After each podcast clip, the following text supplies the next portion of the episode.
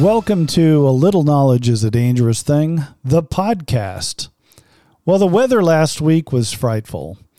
It was so cold in Dallas uh, that there were single digit lows, and one day the high was just shy of 20 degrees.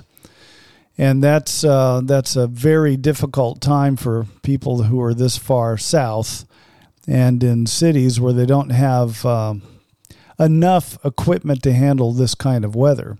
But it reminded me of being on Cape Cod, where we did have cold spells uh, that last longer than the cold spells here. I mean, after that uh, few days, it warmed up into the 50s, and now it's back into the 30s for a few days, and it'll be back in the 50s next week. That I can handle.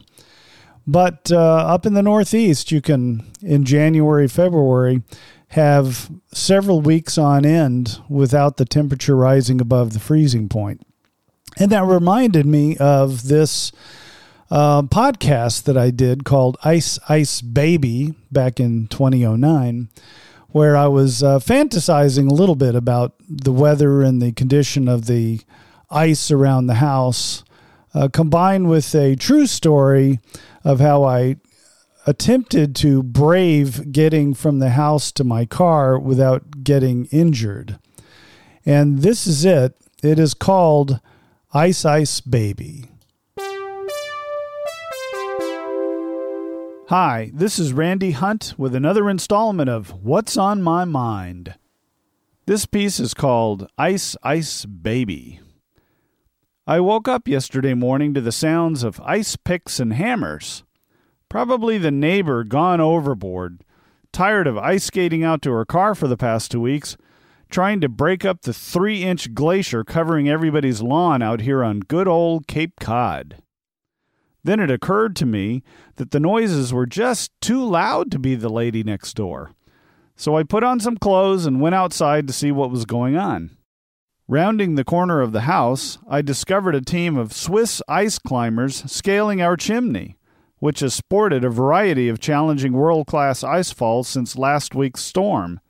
Querying them in my broken German, I learned that our chimney is rated WI4 on the World Icefall Difficulty Scale. There's no recession going on in Cape Cod emergency rooms. The Guinness Book of World's Records was at the hospital in Hyannis certifying the record for most broken bones set in a 24 hour period.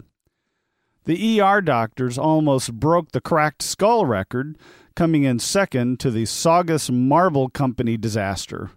We all remember when their delivery truck, loaded with six million marbles, crashed into a home heating oil tanker in the path of the Boston Marathon back in the 70s.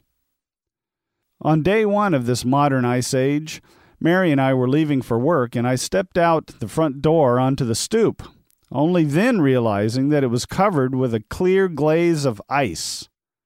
Briefcase in one hand and cup of coffee in the other, I was in trouble.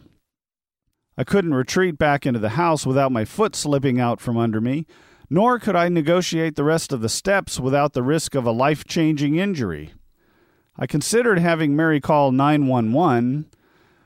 I could just stand there until a fireman came to pluck me from my predicament hopefully with such skill that I wouldn't spill a drop of my coffee. Running the scenario through my head, however, I imagined the fire log in the weekly local newspaper. Man stranded on frozen steps, rescued by Hook and Ladder Company at cost to taxpayers of $1,500. Plan B came to mind fairly swiftly. If I could just squat down, it would take at least four feet out of my fall, reducing the chance for a severe injury. So I call back to Mary.